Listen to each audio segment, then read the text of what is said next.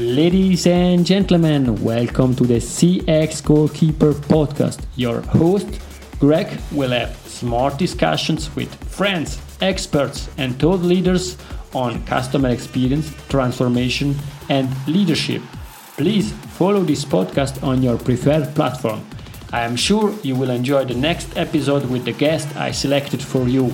Ladies and gentlemen, tonight it's really a big, big pleasure because I have Jennie Lewis together with me. Hi, Jennie. How are you? Hi, Greg. Thanks so much for having me on.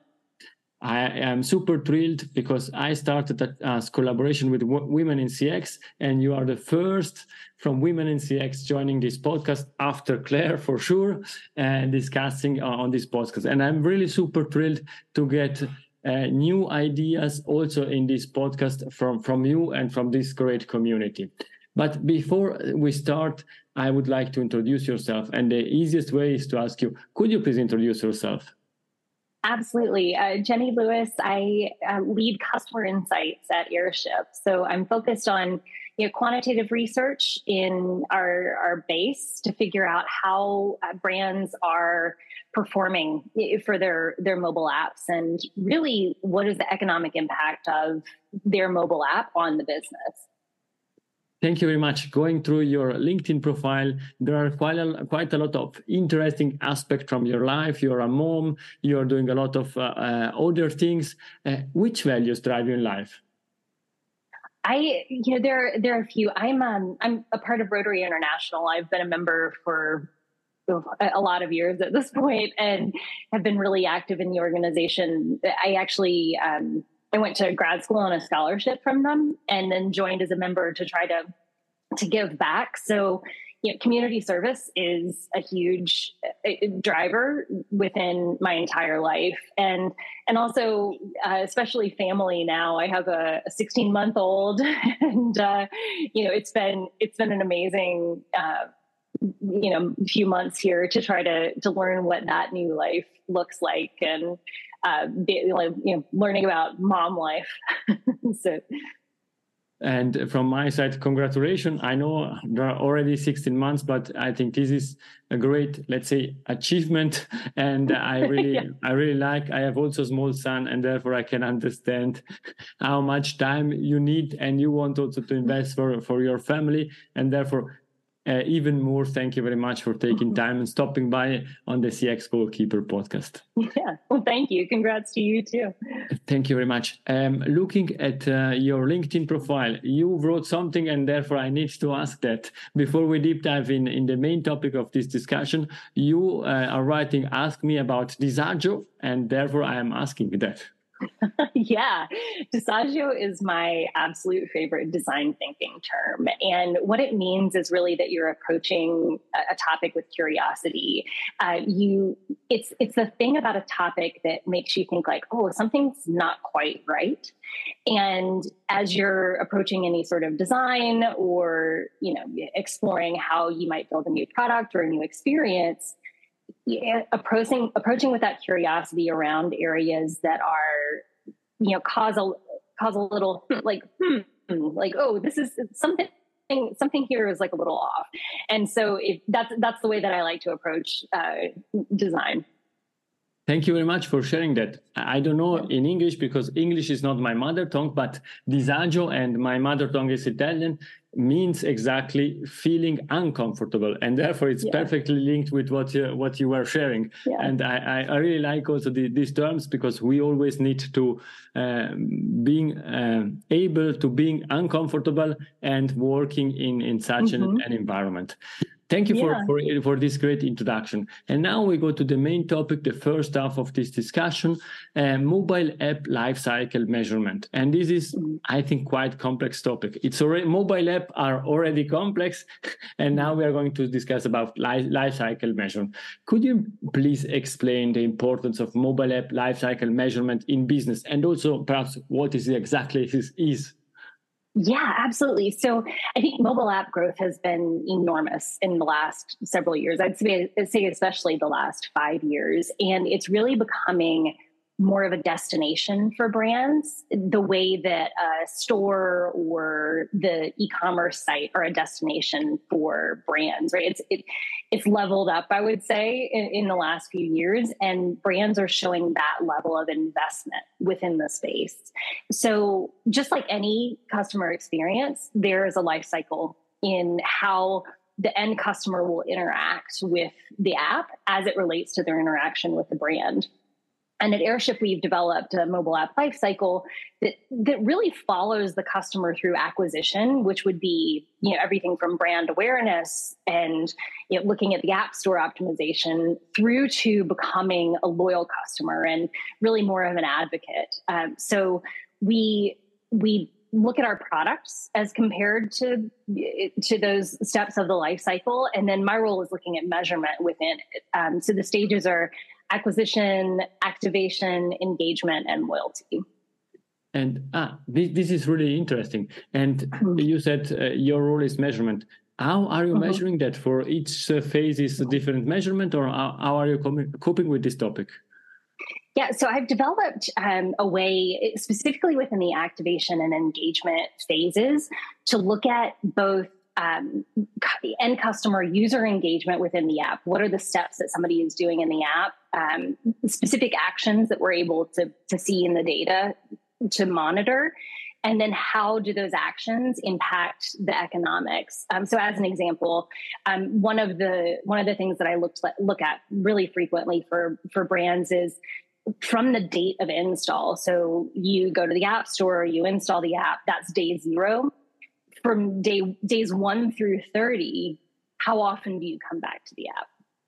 And that is a huge predictor about the efficacy of a brand's onboarding campaign and whether or not they're educating the customer on the value of, of what's available in the app, if they're effectively communicating uh, to remind customers to come back. Each each category, each vertical has a different pattern in what that looks like. It's um, it, you know you're if you're looking at a finance app, which we, we work with a ton of finance brands, they are great at building a habit of customers of starting to come back every day. You know, think about your banking app, you're going to check your balances and come back very frequently shopping apps it's it's a little bit different you know i'm i'm not necessarily going to go into a retail app every day but the ones that do it well you see these um, you see the the spikes in customer engagement where you can tell that it's it's connected to their onboarding experience and it's driving people back to the app. And you know from an economic perspective that actually connects to a few things. Um, you know, during the activation phase of, of the life cycle, there are um, there are a couple key things that we want to look for. One is getting users identified. So um, the brand knows who I am, and especially if um, you know, let, us say like. Um, I think Ulta is a great example of this because they do it so well. I shop in store, in the app, and on occasionally on the web, but they know who I am throughout each of those points of interaction. So how are you identifying the customers and you know making sure they you know who they are? And secondly is the opt-in. Um, so those two really are, are the primary driver at that stage in the life cycle. And it's important because one, there's a pretty large cost of acquisition. Um, in the US, it's a little bit over $5 a user to acquire, which is huge investment for brands. Um, Europe, it's actually closer to a, a single US dollar. Um, I think that luckily for the for European brands, it's, it's not quite as costly. But the other important piece is that in my research, I found opted in customers are actually creating more value long term within the app. Um, so it's it's a pretty large lift of uh, what opted-in users are are doing from a value perspective. Thank you for your comparison between Europe and the US. But I think yeah. if you're saying that in the US is five dollar and in Europe in one is one dollar, we know where we are going to and therefore we need to prepare and we have sometimes and therefore the audience from the europe please listen to this episode because you know what will happen in future the cost will uh, will be five times what what um, you are paying now and therefore extremely mm-hmm. important and um, i don't have i don't have so precise numbers but at least my feeling and the feeling of my colleagues in switzerland or in europe mm-hmm. we have i don't know 40 50 60 apps on our mobile phone phones. Mm-hmm. How can companies create the awareness that there is the specific app on the mobile phone of this of this brand? Oh, to create so I mean it's there's so many layers to it in in creating that awareness and even to get to the download. You know, if you have a physical location, in-store signage, uh, making sure that I, am seeing a lot of QR code usage now. Um, so you know scan to scan to download take you directly to the app store. Um, yeah that's a primary method. Um, i've seen retail brands actually ask their store associates to promote the app.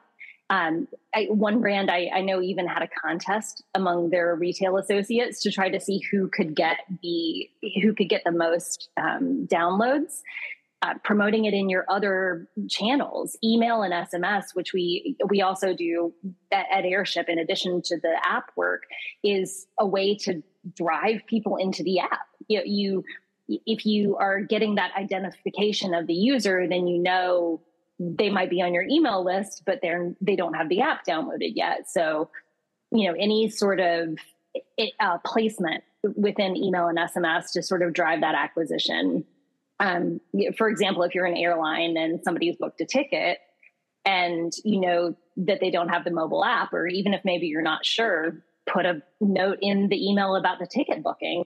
The app is available it, it's it's really interesting because you are touching a lot of different uh, industries uh, and in the different levels of the customer journey at the beginning, during, or mm-hmm. after the customer journey. Perhaps to make it also tangible for for the audience, do you have some example that you can share without naming brands, if mm-hmm. if not required, uh, with really best practices that we can learn from, mm-hmm. where brands were able to improve customer experience and then at the end also mm-hmm. to improve to improve revenues. Yeah, absolutely. So I think that there, you know, again, Ulta is one of my my personal favorite brands, and for listeners out, outside the U.S., it's a it's a beauty brand store that sort of it combines um, high end makeup as well as sort of what I call like a a pharmacy or drugstore brand. So you get your, you know, your Neutrogena and and Johnson and Johnson, but you can also buy Benefit Cosmetics and um, you know some more high end stuff. And they have a combination of uh, physical stores, e-commerce, and also mobile app. And they also have a really strong loyalty program. I, I can't remember offhand the number of members they have, but it's in the the multi millions is very popular. And what's interesting is that they're um, first off, if you're a loyalty member, they they're using that as a way to identify you across channels. And it's um, if you start in store and then you go to the mobile app, they aren't relearning who you are. They're saying, I know you, I recognize you, right? That my my past purchase information from store visits when I first downloaded the mobile app years ago was, you know, they they knew who I was already. They use that information to make recommendations to me and they use it to drive how uh, how they're personalizing and and really segmenting the content that that I get. And to me, that's really a, a best in class example. Um, you know, from our from our airship customer base, I I also see uh, brands who are doing a lot of really interesting work around um, the onboarding journey. I mentioned those spikes you know, I there's one brand that we work with that they actually made the determination to extend that onboarding journey throughout the first 30 days. So rather than, you know, stop at maybe a week or 10 days, they've extended it all the way through. And what they're seeing is a result that at, at the end of the 30 days, more folks are, are coming back into the app than than were before. That's a, a really extremely interesting. And uh, a lot of companies perhaps are not yet there having a, an app and working pretty well. Mm-hmm. However, it's it also this need to be measured and we know from mm-hmm. from the, every customer experience framework that uh-huh. measurement is extremely important which mm-hmm. which challenges do organization often face when they are implementing this type mm-hmm. of solution not the app itself but also really the measurement around the app mm-hmm.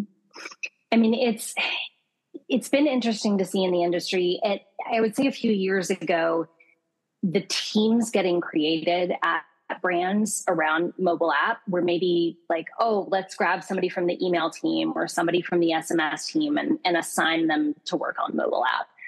What i'm seeing now are larger investments where teams are teams centered around the mobile app are, are being created. And this is at the brands where, who are making a, a large investment into the space. When that happens you start to see the subject matter expertise within the teams and there's there's more of a focus outside of um, it, there's there's the product development and the strategy around that and then there's also the marketing strategy around how do we incorporate it into the into the brand. So seeing those two things align i, think is is an important indicator of, of where we're going um, from a measurement perspective um, we're in what I think of as kind of the early stages of of measurement on mobile. I um I like to joke that I grew up in email from a technology perspective. My first my first tech job was was in email and I remember very clearly having conversations, you know, 10 15 years ago with email customers about well how do we attribute a hotel booking or a purchase to this email? And that attribution in email it took you know it took some time to develop in mobile, we now have that. Um, we we now have that capability to to do that attribution and you know what i'm seeing in the data and in, in the research is that you know, folks who are using the mobile app are providing incremental value to the brand. They're they're purchasing at a high rate. Um, and then if you look at opted in customers within the mobile app that's incremental over um, over other users. That's uh, that's re- really, really really interesting. And uh, let, us uh, uh, make an example and think the first measurement from from the app life cycle are there. How can people use them and work together other departments in order to improve acquisition to to improve retention and so on? Mm-hmm. Do you have some example that you can share?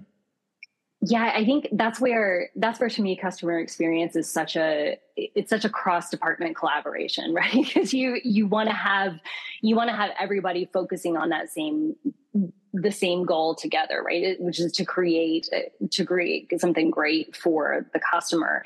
Um the early indicators in the life cycle during the acquisition phase are things like the um, app store product page views and then the conversion from that to download. So, of all the people who look at the product page, how many people are are converting to download?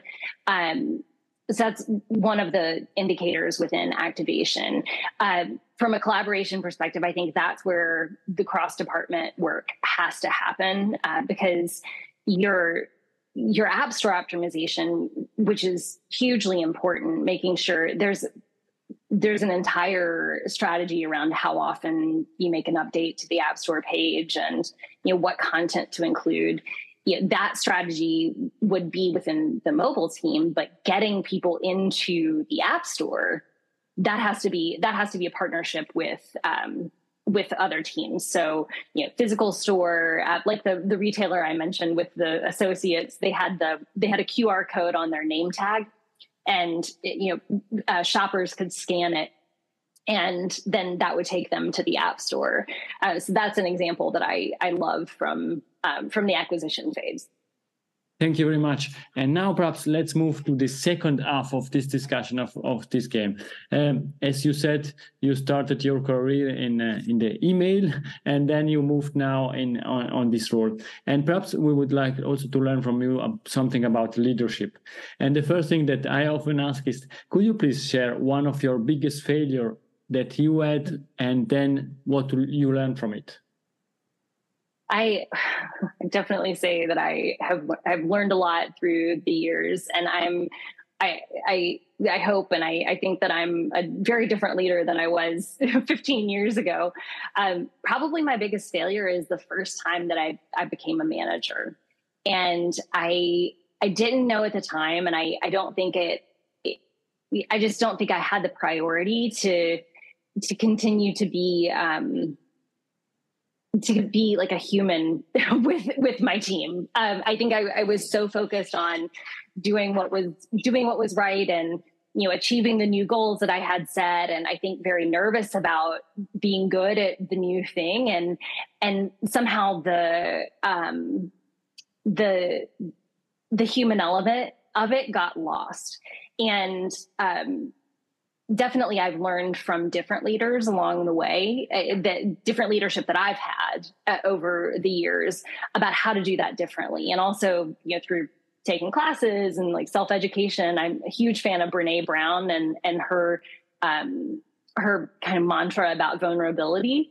I, and I, I like to apply that now and try to be very different than I, than I was that first time be comfortable being uncomfortable i think this is mm-hmm. one of uh, brene brown mantras i, I think um, she her um, ted talk is incredible i watched it several times and therefore i think mm-hmm. we can learn a lot from there from my point of view and from my research in leadership one important or one ingredient that it's important is re- resilience what's mm-hmm. your definition of resilience Oh, that's a, that's a good question. Um, so resilience, I think there's two parts of it to me. Um, the first part would be um, accepting that failure happens. So, you know, knowing that um, knowing that failure can happen sometimes, and accepting it as kind of part of the um, part of the job. Um, the the uh, the second part is keeping going when that happens. So taking the opportunity to learn from it and then keeping keeping going. It's it's super interesting. This was the ingredient the ingredient i suggested. What's your secret in, ingredient in leadership? Um so my secret ingredient is um really learning from your team what what their superpower is and then building a team that has different superpowers and making sure that there's that there's a diversity in skill set. You know somebody may love getting up and talking to people. Somebody might love spreadsheets. Uh, you know everybody is going to have a different different sort of skill set. And the more of those superpowers you can combine within a team the uh, the absolute like you can you can make a real rock star team and and helping each other kind of helping each other learn from your your superpower right? So then then you get a lot of collaboration because you say oh well you know person a she loves to go speak but person b she might say oh you know i'm i can help you connect those two data sets that you didn't know were possible to connect and that's easy for me. Let me help you and then you're solving problems together um, which is unbelievable. Thank you very much. And uh, perhaps also it can be one or more. What are the key um, leadership lessons that you learned throughout your career? Uh, so um, always easy questions. Don't worry. yeah, yeah, yeah. Uh, the, so I think um, you know one thing is you know transparency with with your team members. You know, not as a as a leader you can't always share everything right? There there's some information that you know you may be in a position that you can't share but as much as it's possible creating the the uh, transparency of information to make sure that your team knows why you're asking for things. They know what the outside influences are. Maybe it's from another department. Maybe it's a senior leadership priority that they weren't in the meeting where the head of customer success announced that.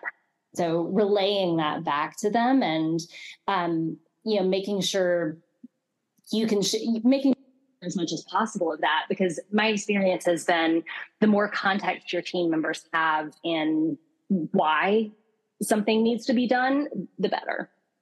Thank you very much. We are coming to an end of this game, but we still have few minutes in the extra time, and I still have three questions for you. Yes. Uh, the first question is about the future. In 10 years from now, we are back on the CX Goalkeeper podcast. What we're discussing about? Uh, hopefully, I've got a lot more research, and I, will have more numbers to share with you. I, um, I'm super passionate about the the research that I'm doing with brands, and I, um, I would love to see that as um, a lot more, a lot more developed ten years from now, and a lot more stories to tell and we see and we feel your passion for this topic and i think um, the audience perhaps want also to contact you what's the best way to contact you Probably the easiest is LinkedIn. Um, just Jennie Lewis on LinkedIn. I I'm there, so I check my messages there and always always check in. So that's the easiest way. Thank you very much. And for the audience, you will find all the contact details in the show notes. And now we are coming to the last question: Is uh, Jennie's golden nugget? It's something that we discussed or something new that you would like to leave to the audience. I think golden nugget for me is is what I said about the team superpowers. I that's been the happiest I've been is is when I I had a team that at, at Airship actually that I was able to hire folks on, and they all have completely different superpowers and we had a blast working together it was it was a really really fun time so i highly recommend that Thank you very much. As usual, I'm not allowing myself to comment Jennie's golden nugget. She shared that with the audience. The only thing that I can say is thank you very much, Jennie, for your participation. Thank you so much. And thank you for partnering with WiCX. I uh, have big shoes to fill following Claire. So I, I appreciate you having me on. Uh, it's a great pleasure, and also thank you very much to Women in CX and to Claire Muscat to ma- to making this exchanges possible. I really love to have this discussion to get to know new people and to bring also to the audience new points of view about customer experience, leadership, and and transformation. Jennie, please stay with with me. To the audience, it's everything. Thank you very much. We I hope that you enjoyed this discussion as much as I did. We love feedback. Feel free to contact us to contact Jennie or myself and thank you very much. Have a nice day. Thank you. If you enjoyed this episode, please share the word of mouth, subscribe it, share it. Until the next episode, please don't forget we are not in a B2B or B2C business, we are in a human to human environment. Thank you.